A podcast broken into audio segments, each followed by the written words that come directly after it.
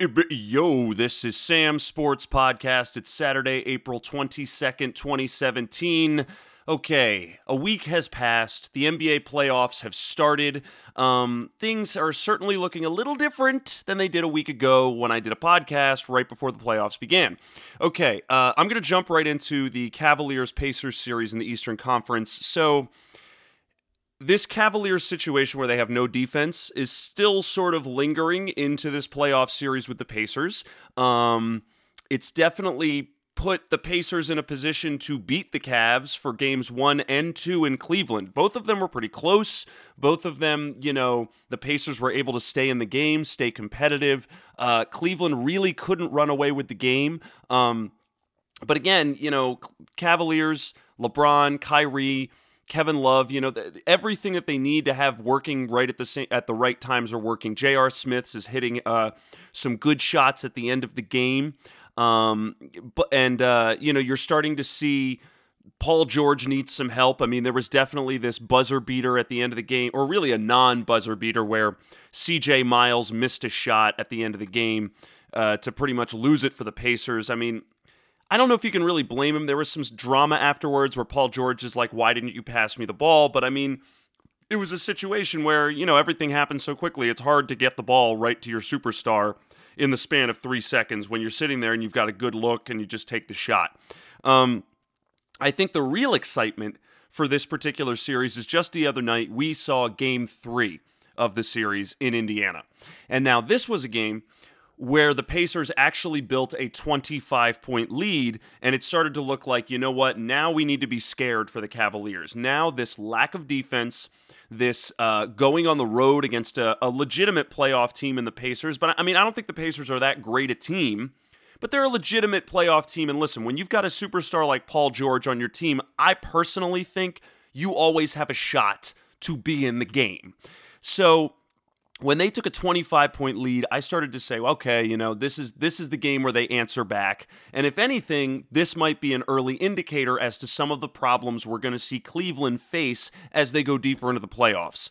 Now they had a 25 point lead in the game but the cavaliers won the game. And let's be clear here they came back from 25 points down. This is the biggest comeback in playoff history. That's right, LeBron James now owns that record too. And the majority of this comeback happened in the second half, specifically the fourth quarter, when Kevin Love and Kyrie Irving were not in the game. You had you had Channing Frye out there, you had Kyle Korver out there, you had J.R. Smith out there, you had Deron Williams out there, but uh, Kyrie and Love were on the bench for this monumental, epic, you know, history-making comeback. So that, if anything, is we've been talking a lot about can the Cavaliers flip the switch or just turn it on. Well, this was a real example of seeing the Cavaliers if if they can if that's if that's what flipping a switch looks like, then they fucking flip that switch because wow. And and it really, you know, I like the Pacers. I like some of the things that they do there, but I, I can't really see them getting through this team. And, you know, and I didn't think they were going to defeat the Cavaliers in a seven game series, but I definitely thought that they were going to scare them and they were going to expose some of the defensive issues that the Cavaliers have been encountering, you know, the last couple of months of the season, riding right into the playoffs. And, I thought that's what I thought was coming out in game three, but to see them collapse, and not really collapse, but to see the Cavaliers overcome the deficit. I mean, now I'm feeling like the, the switch has been flipped. You know, now the Cavaliers are up three games to none.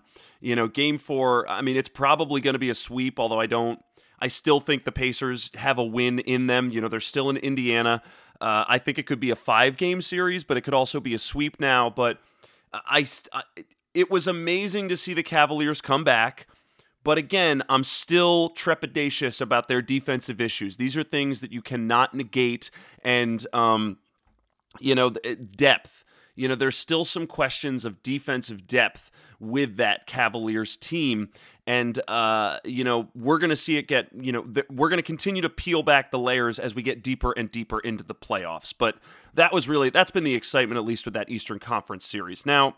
Um, let's shift to uh, one of the other Eastern Conference series, which I think has carried a lot of drama. The number one and the number eight seed, the Celtics and the Bulls. Now, this thing has had two parts drama because you know, I don't think it's been, you know, I say this a lot. I don't think it's been a mystery to anybody out there that Boston is the number one seed, but they definitely had some issues with their team. They, you know, some of these hot, lower seeded teams, like Bill Simmons would talk a lot about how the Miami Heat was really scaring him, how he thought that was a team that could really suck it to the Celtics.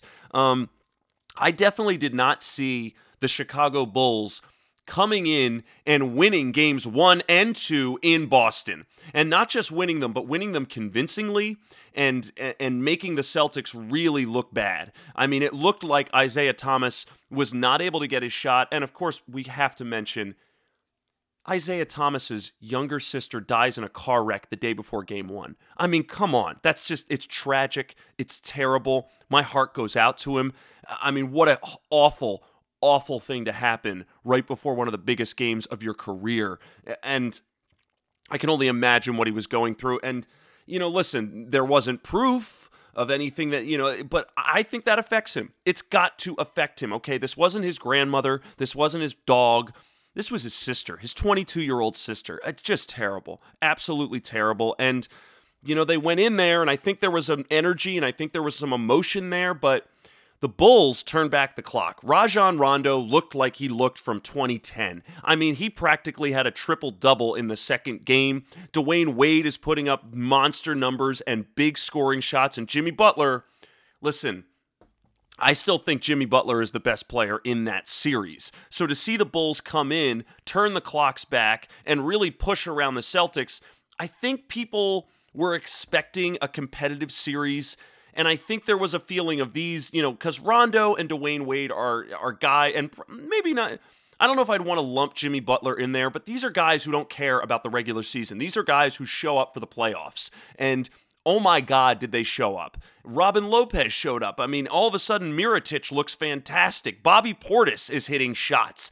And they're really putting the Celtics on their heels until it was looking like a complete upset when you go in and you steal two games from the number one seeded Boston Celtics in their own house. You've got to be scared if you're a Celtics fan. But it comes out after game two. Rajon Rondo, for all of the brilliance that he was doing, for all of the amazing play, he broke his thumb. Out indefinitely. Definitely out for the rest of the series probably out for most of the playoffs, if not all the playoffs. Now you've got to remove Rondo from that picture.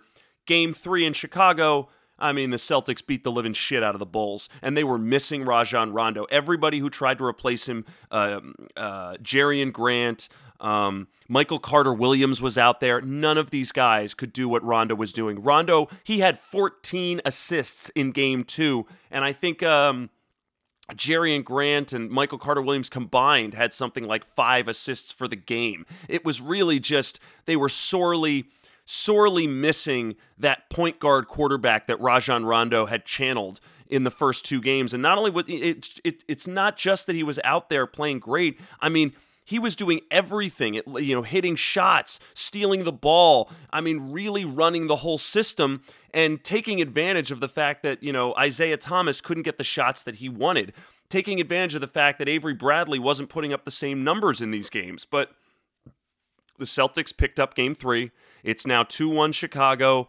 There's going to be a game four in Chicago. And now, without Rondo for the rest of the series, I think there's a very real chance Boston's going to clean up their act, get their shit together, bounce back, and and just and rip off a handful of wins and get rid of this Bulls team. And it's just it's sad because there was so much excitement to go along with this Bulls team after winning two games. I think we were expecting some drama and we were expecting some competitive play, but we were not expecting the Bulls to play like they did in those first two games. And it really got some people going like, oh my God, this is going to shake things up. We're looking at an, uh, an eight seed upset. But now that you take Rondo away, I mean, I got I still got to give the the victory to the Celtics. That's who I initially picked. I'm still going with that.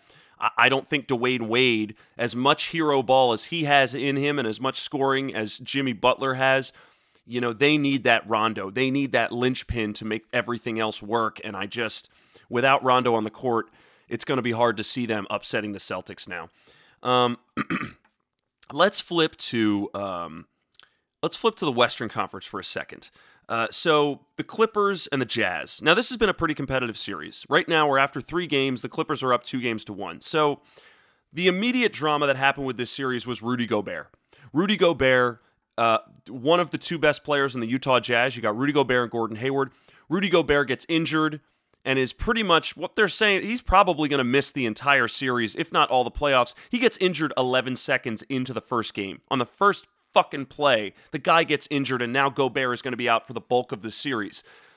Utah, however, Utah is still extremely competitive. They've got a lot of guys on this team, a lot of veteran leadership. Joe Johnson, Boris Diaw. Um, these are guys who have been to the mountaintop and know what it takes to get there. So you're going to carry guys like, well, they're not going to carry Gordon Hayward, but you put that Gordon Hayward superstar with the rest of that team together. And now Derrick Favors is not Rudy Gobert, but I mean, he's doing his best. And so that game one, even after Gobert goes down, Utah steals game one. They hang in there with the Clippers, and you know, and the Clippers have been playing great ball. Chris Paul is playing absolutely out of his mind. Blake Griffin stepped up. JJ Redick, DeAndre Jordan, they're doing everything that they need to do, but they could never pull away in game one. And at the end of game one, Joe Johnson won the game on a buzzer beater. And they stole that game, and they pretty much stole home court advantage.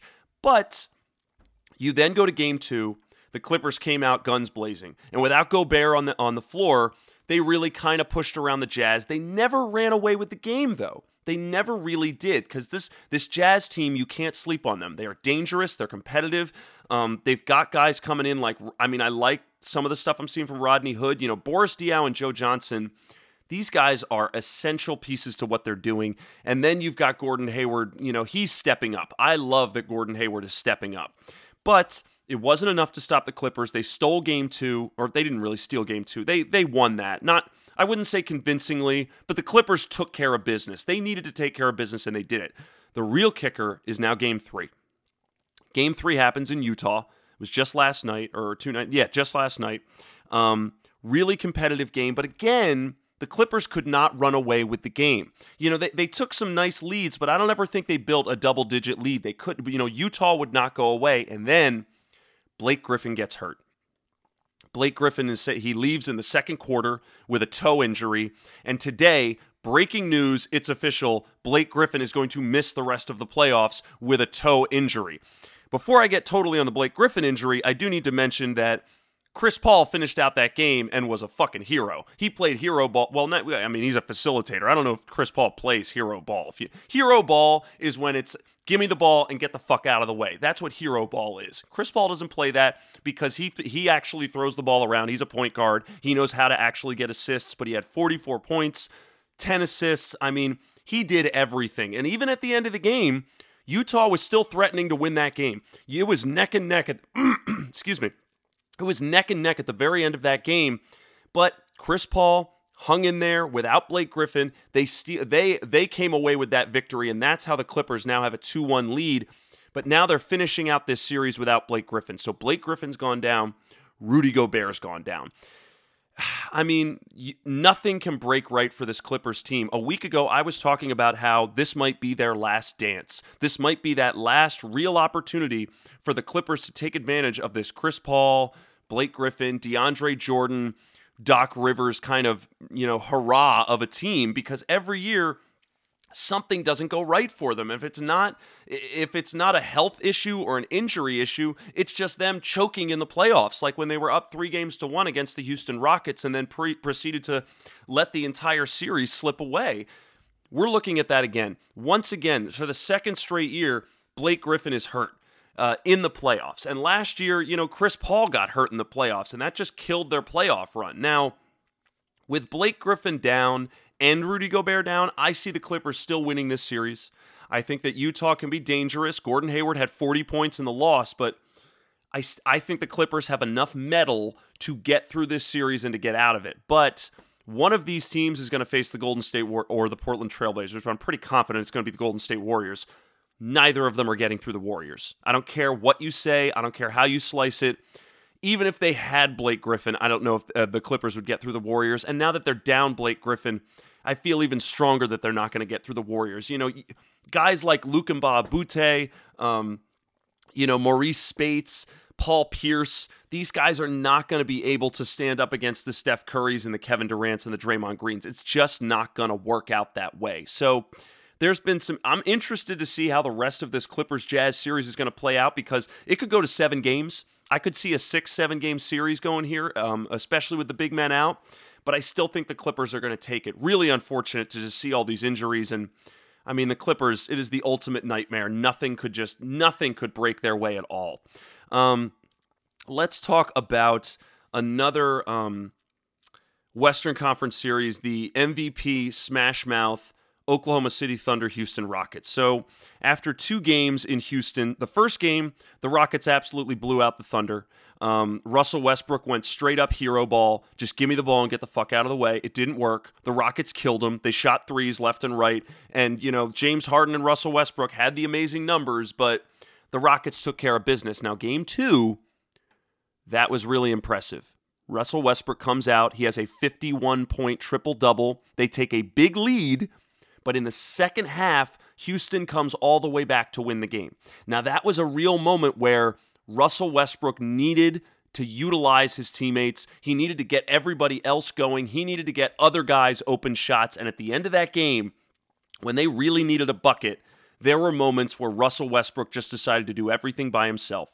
Give me the ball, and he's shooting I don't want to say they're open threes. They're like half contested threes with a minute and a half left in the game, and you're down by two points. Like, get to the hoop, get fouled, find an open guy, be Michael Jordan. Don't play hero ball because hero ball is what lost the Thunder that game. Russell Westbrook, I mean, you can't do it all yourself. You just cannot do it all yourself. And he tried to do that at the end of game two in this Thunder Rocket series, and it didn't work out.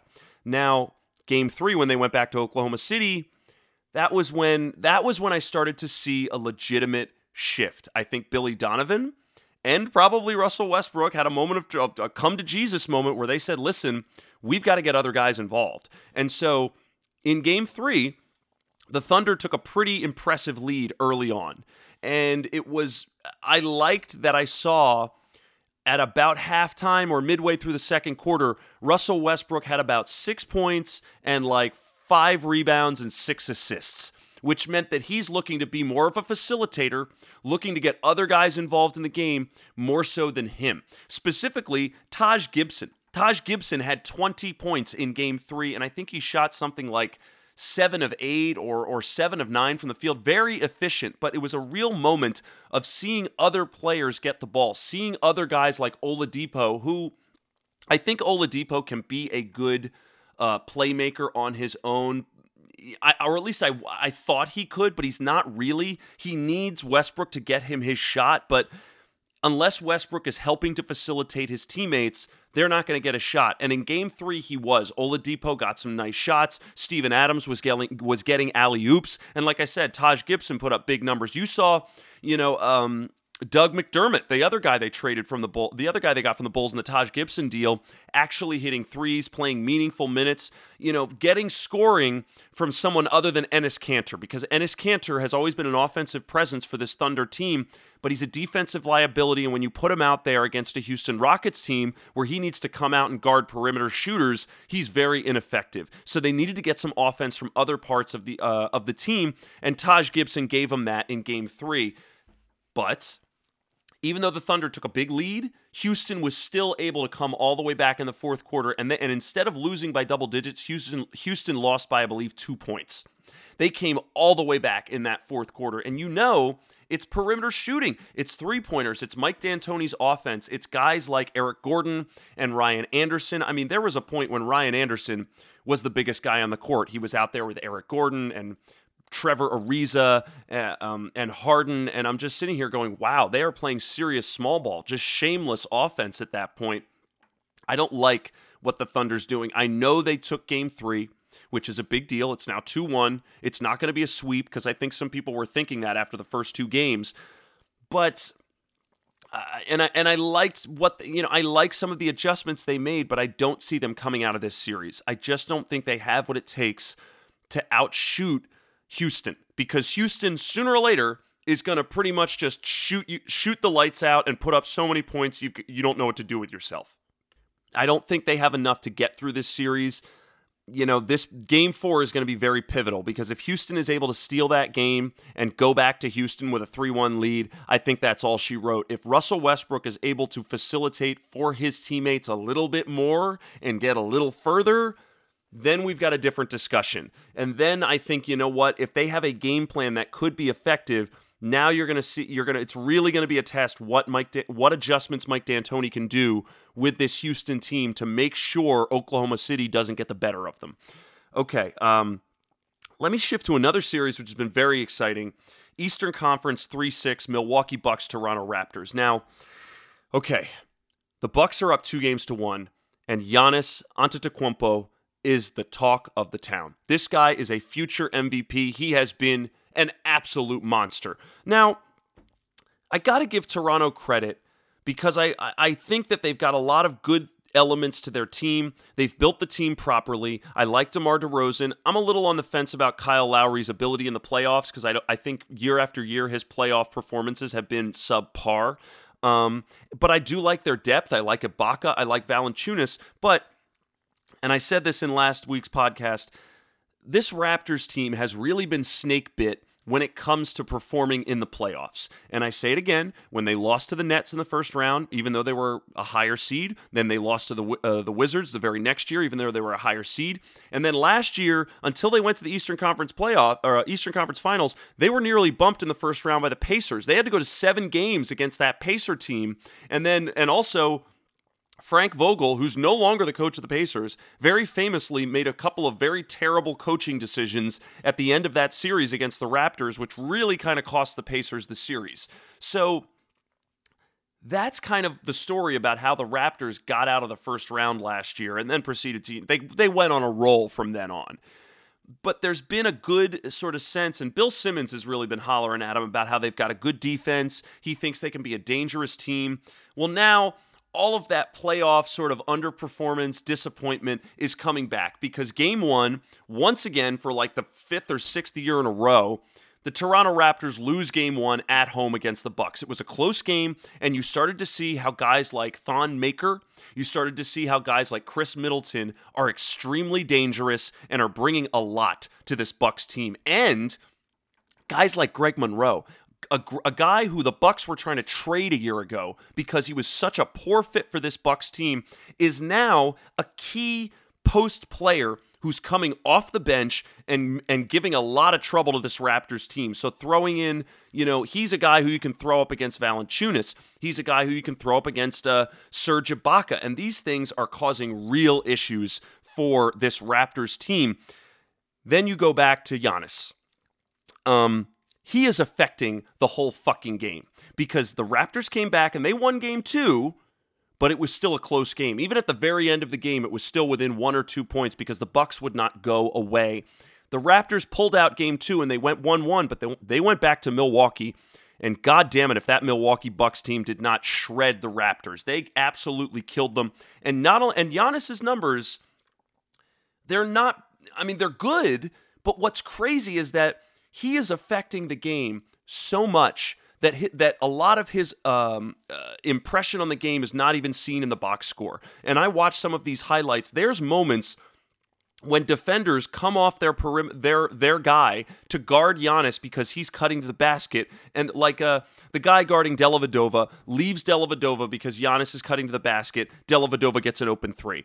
They uh, there's another moment where Giannis is actually trying to uh, he's trying to get the ball. Someone comes to help defend him, and the ball goes to the open man. Another you know open layup he is affecting the game in so many ways because he is such a terrorizing force on the defense. And again, the Bucks are doing all of this without Jabari Parker. They're doing, you know, they've got Khris Middleton playing amazing basketball. They've got Malcolm Brogdon, the rookie, who's who probably will be rookie of the year, playing serious, meaningful minutes for a playoff team, even though he's been a little cold from a shooting standpoint. Still contributing a lot, and we are seeing Thon Maker or Thon Maker blossom in front of our eyes. This guy is a great defender. He rolls to the basket. He's in the starting lineup. I mean, really, really, these guys are just blossoming in front of our eyes. And I like, I like Jason Kidd as a coach. I, I do. I think he, I think he does good stuff. I think he, um, he manages that roster well. He's got a good rotation going. This Bucks team is dangerous. And let's and let's also think about the fact that if the Bucks come out of this series, which I did pick the Raptors, but I think I'm going back on my word right now. I'm officially saying right now, after a week with the Bucks up 2 games to 1, I think the Bucks have got it. I think they're to that they're the team that's to upset the Raptors and you're to see the Bucks having to play the Cleveland Cavaliers in the next round. Can you imagine LeBron going up against Giannis? Woo! We might be seeing a playoff rivalry for years to come, although you know, who knows how much longer LeBron is going to be on top. Who's eh, who knows how long the king is going to be the king of the mountain because Giannis might be the king right now, and and if, he, if you know sooner or later he's going to eliminate one of these guys, and then you know you've got the Bucks in the Eastern Conference Finals, and all of a sudden everyone will know Giannis's name. They know it now, but let's just say that the Bucks Raptors games will no longer be on NBA TV, okay? They're going to be on TNT or ESPN or the Saturday night game on ABC. Uh, so that's something to think about with this series. I I don't have a lot of faith in the Raptors to come back. Again, you know they the Bucks were able to shut down DeMar DeRozan and Kyle Lowry in Game Three. DeRozan had I think eight or ten points for the night, and he was zero from eight from the field. I, I mean, just just they, shutting them down. And until I see a change there, I'm I'm picking the Bucks, man. I think they'll pull it out in 6 games right now. At this rate, I don't even I mean maybe the Raptors can win one more game. Maybe. Now, I'm going to jump back over to the Western Conference because I do want to talk about this Spurs Grizzlies series. Um, okay. The, the excitement I want to say about this this series was David Fizdale's rant. So, game one, the Spurs came out, played very convincing. Uh, the Grizzlies could not keep up with them. Spurs won game one. It, it, was it was not nothing really to say there aside from great basketball. Kawhi Leonard's a monster. Game two was when the Grizzlies. You can't sleep on this team. These guys are, you know, there's a reason they call them grit and grind. You know, Conley is probably playing the best basketball of his entire career right now. Marc Gasol is still an animal. And they're doing this without Tony Allen. Tony Allen is pretty much going to miss all of the playoffs. And I mean, he is a key defensive piece for this team. And instead of him, you know, you've got the uh, the rest of the guys have got to shoulder the burden. The Vince Carter, I can't believe I'm saying Vince Carter is still in this goddamn league playing meaningful minutes for a team. It's a real testament to his conditioning and who he is as a player. And the fact that we are also forgetting about the fact that he completely quit on the Toronto Raptors and said, Get me the hell out of here. And I'm just going to throw this out there. When that was happening, I remember me and my old buddy, we used to say, What's wrong with him? Oh, he's got sand in his vagina. That's what's going on. So back to the back to the lecture at hand. So uh, the Grizzlies, tenacious team, JaMychal Green, you know, uh, Ennis. Like I like what they've got, but it's going to be a lot to get over the hump of this Spurs team. And you know, Kawhi Leonard was an absolute monster. Has been an absolute monster. But in Game Two in San Antonio, um, they really were were giving the Spurs a run for their money. This was a close game. They were in it the whole time. It was a slow, grinding out half court game because that's the game that the Grizzlies want to play, and that's the game the Spurs want to play. These are not run and gun defenses like the Thunder and the Rockets who are going to put up 120 points. These are two teams who are going to grind out every possession. When you got Tony Parker and Ginobili out there, those guys are going to grind it out all day long. The real thing that came out of it was the Spurs took game two. They won by 14 points, but that does not. Don't be fooled by that, okay? It was a close game up until the very, very end of the game, but the calls were really lopsided for the Spurs. And in the in the post game interview, head coach David Fizdale of the Memphis Grizzlies came out and just got pissed off. He was pretty much like, "Listen, my guys took 15 shots in the paint and we had 6 free throws. Okay? They took they took 11 shots in the paint and they had 35 free throws. Kawhi Leonard had 19 free throws, more than our entire team. Zach Randolph is the grittiest player on the court and he didn't get a single call. And Mike Conley is a nice guy, he's got class and he never gets any he never gets any technical fouls called on him. And you know what? These guys refed us wrong. And he's like, and I know Gregg Popovich has got pedigree, and I'm just a rookie coach, but they're not going to rook us. My team played hard, and they deserve to be in it. And these, and the refs did not even give us a chance. He's like, how's that for data? That's right. I just reenacted it right there because it was it got me so going. It was so passionate. And they fined him, which the league should absolutely do. You can't bitch about the refs, but god damn it, he was fucking right, okay? You look at those numbers, you look at the plays, you look at the calls.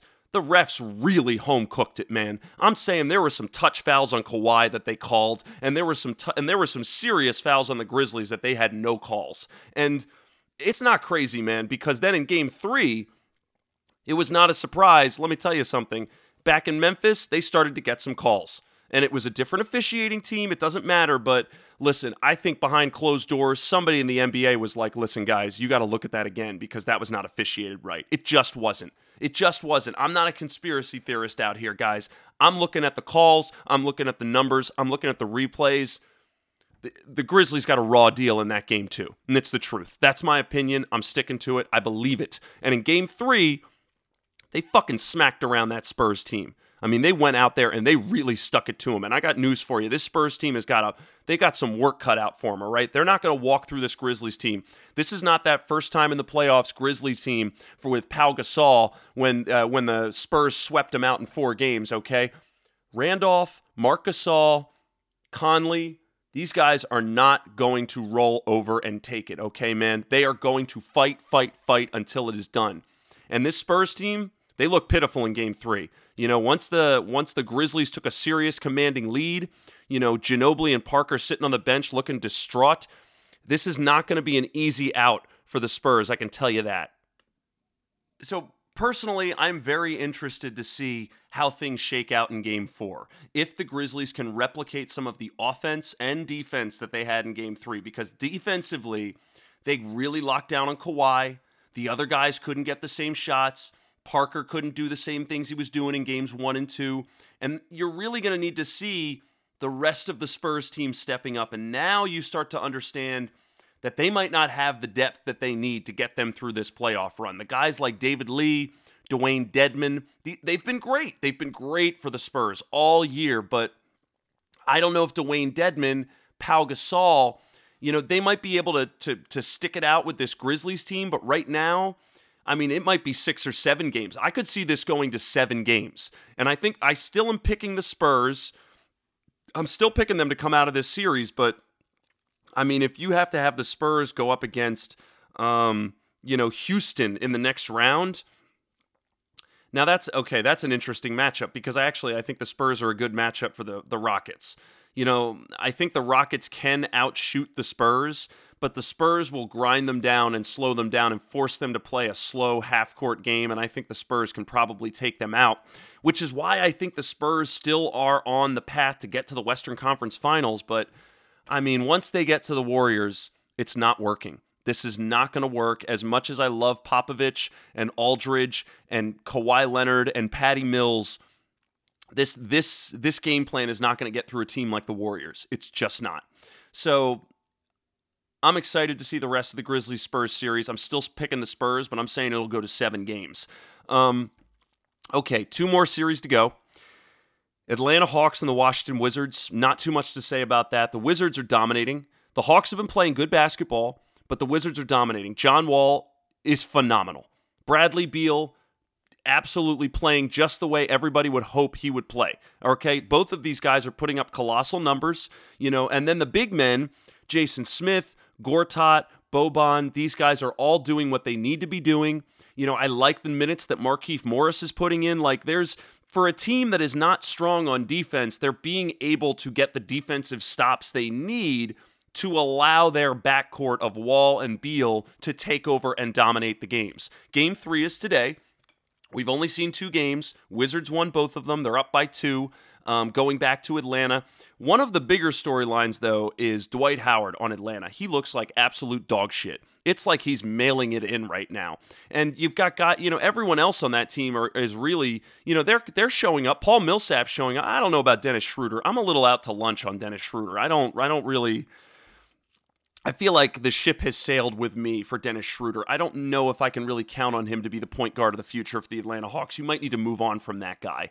Um, but the other guys on the team, I just don't think they have.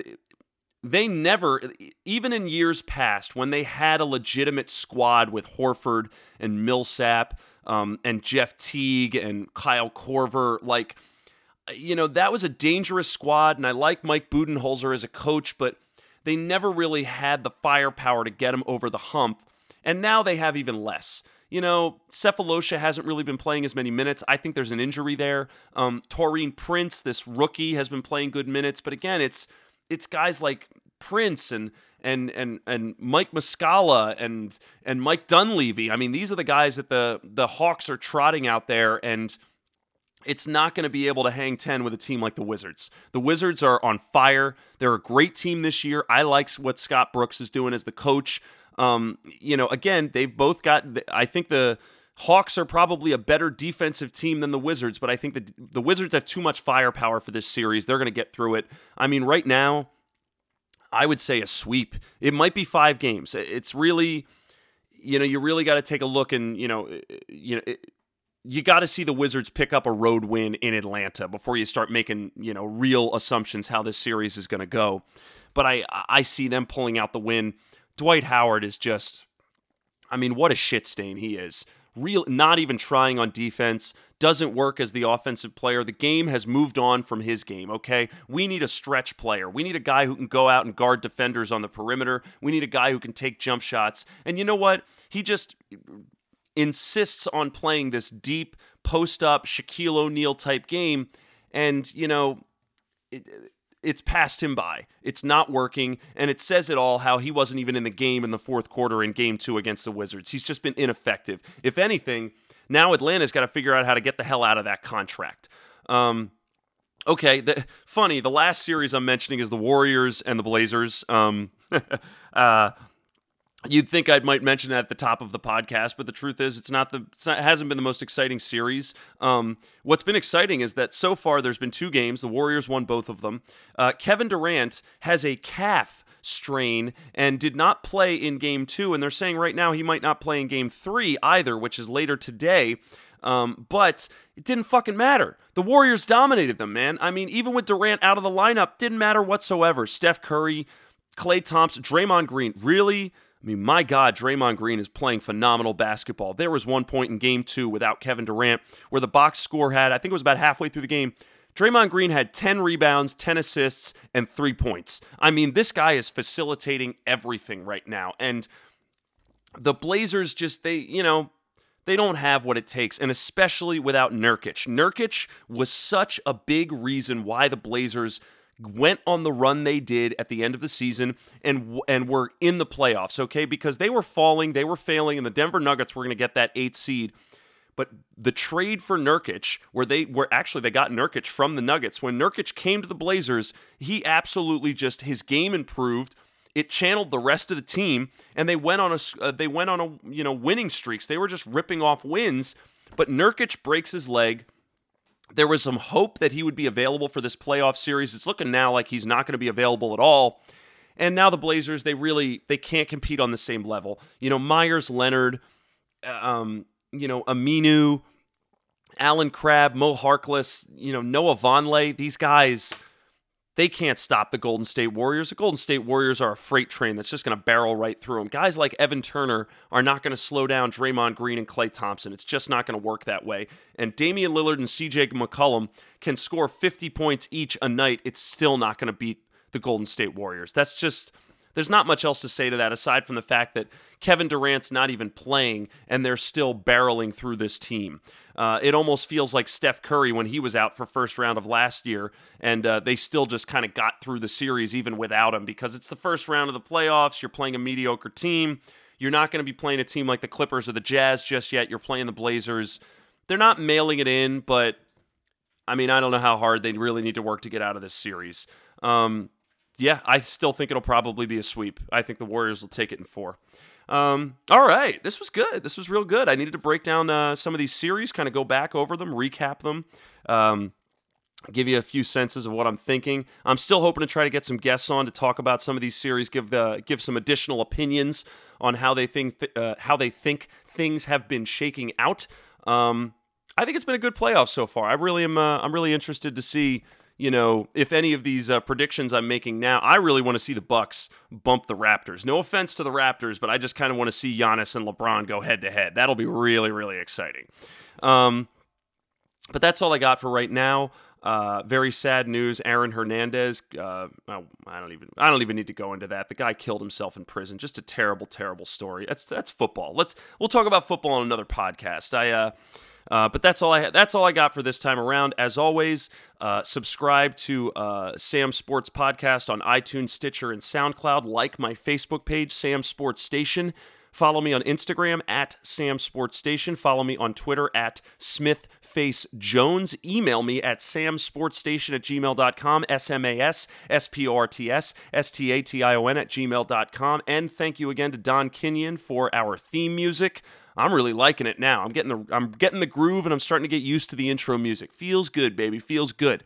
But in the meantime, enjoy the playoffs, enjoy basketball. I'm about to jump in and watch some games. This uh, I think the Bucks game is starting in about seven or eight minutes. Um, if, at least the time I'm recording this. Um, so I'll be enjoying this weekend's worth of basketball, and I'll be back real soon to uh, continue talking about all the drama of the NBA playoffs, and of course, maybe we'll get Shaka back on soon to talk some NFL as well.